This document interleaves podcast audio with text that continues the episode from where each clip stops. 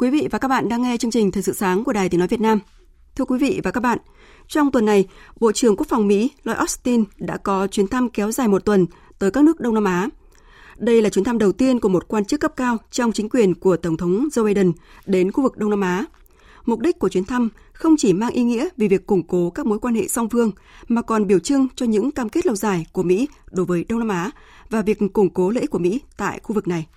Biên tập viên Quỳnh Hoa có bài phân tích. Mời quý vị và các bạn cùng nghe. Tái khẳng định cam kết của Mỹ với khu vực, củng cố các mối quan hệ đối tác và đồng minh. Đó là mục đích chính trong chuyến thăm Đông Nam Á của Bộ trưởng Quốc phòng Mỹ Austin. Phát biểu tại Viện Nghiên cứu Chiến lược Quốc tế EESS Singapore, ông Austin đề cập ba yếu tố quan trọng trong quan hệ của Mỹ đối với khu vực Đông Nam Á. Đó là hồi phục hợp tác và tái cam kết đối với khu vực Đông Nam Á và Ấn Độ Dương, Thái Bình Dương. Chính quyền của ông Biden nhận thức rất rõ rằng Đông Nam Á là khu vực rất quan trọng.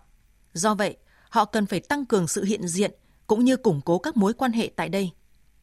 Với Mỹ, mối quan hệ với các nước trong khu vực giờ đây chính là chìa khóa, là sự cấp thiết, chứ không còn là sự lựa chọn đơn thuần nữa.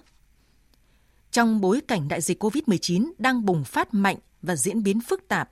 việc Mỹ viện trợ không hoàn lại vaccine và các thiết bị y tế giúp các nước đối phó với dịch bệnh, mà như ông Austin nhấn mạnh là cách của những người bạn thực hiện với nhau, có thể cho thấy rõ chính sách của Tổng thống Biden đối với khu vực. Đó là nỗ lực tìm cách tập hợp các đồng minh, đối tác để hình thành một mặt trận thống nhất nhằm đối phó với những gì mà họ cho là các chính sách kinh tế đối ngoại ngày càng mang tính cưỡng ép của Trung Quốc. Phát biểu trong chuyến thăm, ông Austin cũng nhắc tới kế hoạch xây dựng thế giới tốt đẹp hơn mà nhóm G7, trong đó có Mỹ, đưa ra nhằm giúp đỡ các quốc gia phục hồi sau đại dịch, đối trọng với các sáng kiến tài trợ xây dựng cơ sở hạ tầng của Trung Quốc. Lần đầu tiên, Bộ trưởng Quốc phòng Mỹ đề cập khái niệm ngăn chặn tích hợp như một cách tiếp cận mới của quốc phòng Mỹ trong bối cảnh hiện nay, bằng cách sử dụng sức mạnh hiện có kết hợp với xây dựng sức mạnh mới khi tiếp cận, liên kết với các quốc gia đối tác, bạn bè, thích nghi, phù hợp với bối cảnh an ninh khu vực. Điều này được minh chứng rõ hơn ngay khi sau cuộc gặp với Bộ trưởng Quốc phòng Mỹ, Tổng thống Philippines Duterte đã cho khôi phục thỏa thuận các lực lượng thăm viếng VFA quy định sự hiện diện của quân đội Mỹ tại quốc gia Đông Nam Á này. Quyết định được coi là quan trọng mang tính sống còn đối với hiệp ước liên minh giữa Mỹ và Philippines. Rõ ràng, với những cam kết mà Mỹ đưa ra trong bài phát biểu tại Viện Nghiên cứu Chiến lược Quốc tế IISS ở Singapore và việc Philippines khôi phục lại thỏa thuận các lực lượng thăm viếng với Mỹ, chuyến thăm Đông Nam Á của Bộ trưởng Quốc phòng Mỹ Austin đã được mục tiêu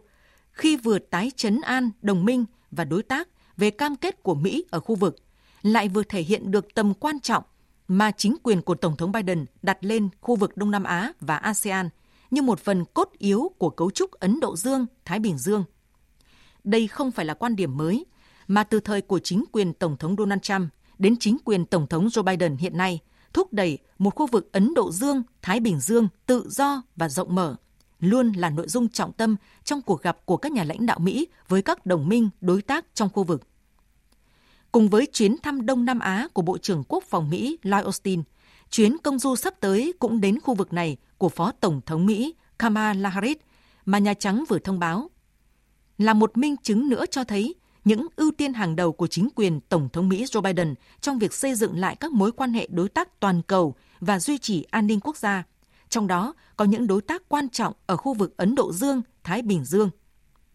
Rõ ràng, Đông Nam Á vẫn là một thành phần quan trọng trong các nỗ lực của Tổng thống Biden.